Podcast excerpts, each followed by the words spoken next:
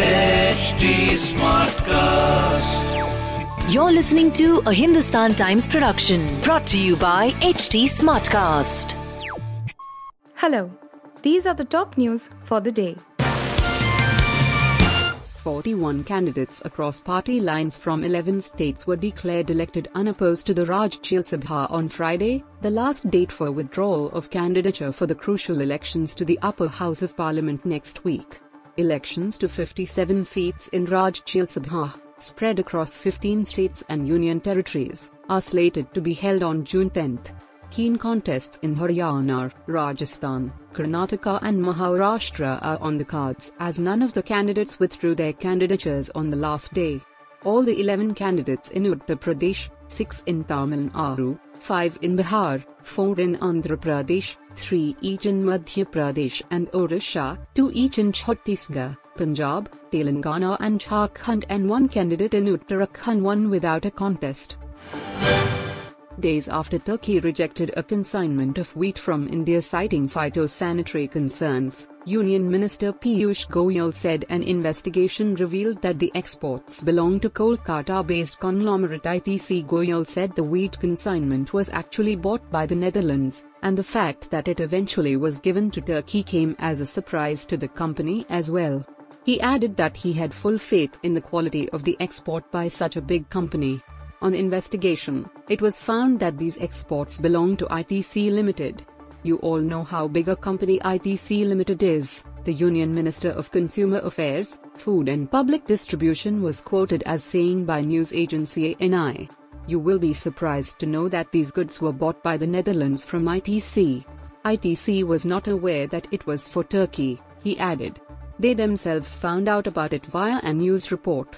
This consignment was thoroughly checked according to the requirements of the Netherlands, Goyal added. AIMIM Chief Asaduddin Owaisi said RSS Chief Mohan Bhagwat's statement on Gyanvapi where he questioned the search for a shivling in every masjid is incendiary and must not be ignored. It is an old Sangh tactic to disown things when they are unpopular while owning them later on, Owaisi said. In a long Twitter post on Friday that contained 17 points, Owaisi said even during the Babri agitation, a part of the Sangh used to say they would follow the Supreme Court's order. Instead of Mohan Bhagwat and JP Nadda, who hold no constitutional posts, Prime Minister Modi should give a clear message that he stands by 1991 law, Owaisi said. Before VHP was formed, Ayodhya wasn't even on the Sangh's agenda. It was only in 1989 with BJP's Palampur resolution that Ayodhya became part of the agenda. RSS has perfected political doublespeak. All of the jokers raising Kashi, Mathura, Kutub, etc. have direct link to Sangh, Owaisi tweeted. A 17-year-old girl was allegedly gang-raped in the Jubilee Hills area of Hyderabad after she went to a party organized by her school classmates on May 28. The incident first came to light on May 31, when the victim's father registered a complaint of molestation.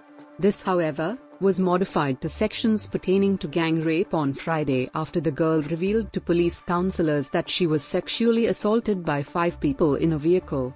Late on Friday night, Hyderabad police revealed that they arrested two people, identified as Saduddin Malik, 18, and Omar Khan, 18, while three other people, who were all juveniles between the ages of 16 and 17, have also been identified, one of whom is the son of a high-profile leader. The union government on Friday directed five states, Tamil Nadu, Kerala, Telangana, Karnataka, and Maharashtra, reporting a rise in COVID-19 cases to continue monitoring the spread of infections and take prompt steps according to their respective situations, especially tracking new clusters.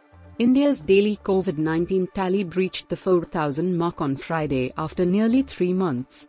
The country logged 4,041 new cases and 10 deaths in the last 24 hours, according to Health Ministry data. In the letter, Union Health Secretary Rajesh Bhushan pointed to the state's higher contribution to India's cases indicating a possibility of a localized spread of infection, and advised them to strictly adhere to the center's five-fold strategy of test, track, treat, vaccination and adherence to COVID-appropriate behavior. You were listening to the HT Daily News Wrap, a beta production brought to you by HT Smartcast. Please give us feedback on Instagram, Twitter, and Facebook at HT Smartcast or via email to podcasts at hindustantimes.com. Until next time. This was a Hindustan Times production brought to you by HT Smartcast. HT Smartcast.